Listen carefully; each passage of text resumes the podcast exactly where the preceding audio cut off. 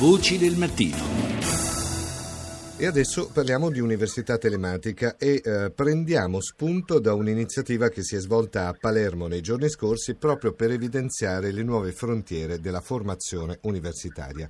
Io do il buongiorno a questo punto a Danilo Iervolino che è presidente di Unipegaso. Buongiorno Presidente. Buongiorno a tutti gli ascoltatori.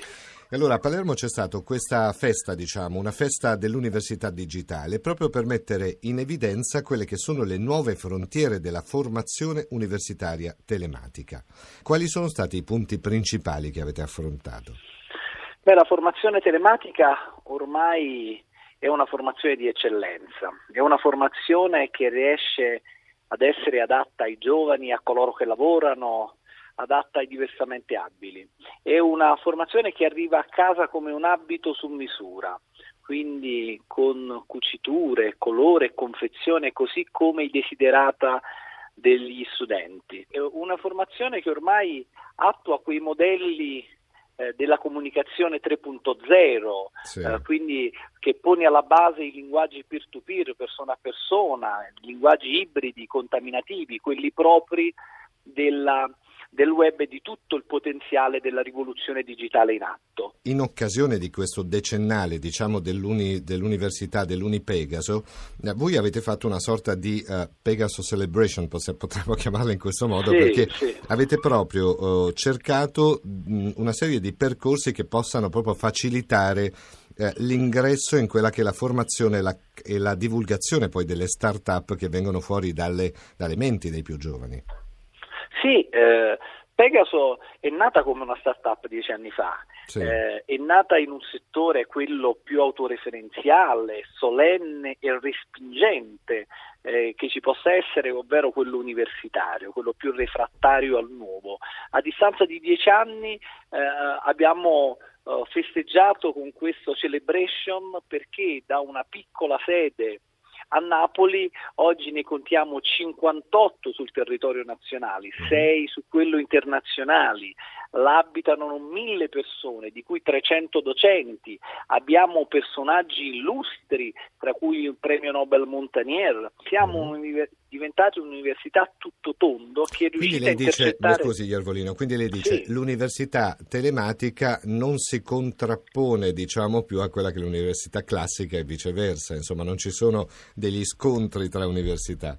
Lo, lo, scontro è solo forse generazionale tra quelli che vogliono il nuovo, il cambiamento e quelli che non lo vogliono, uh-huh. perché l'università telematica arricchisce un'offerta formativa già esistente. Ecco, ma la formazione, la formazione eh, universitaria che avviene attraverso il web, quindi l'università telematica, garantisce lo stesso tipo di formazione che eh, garantisce l'università classica?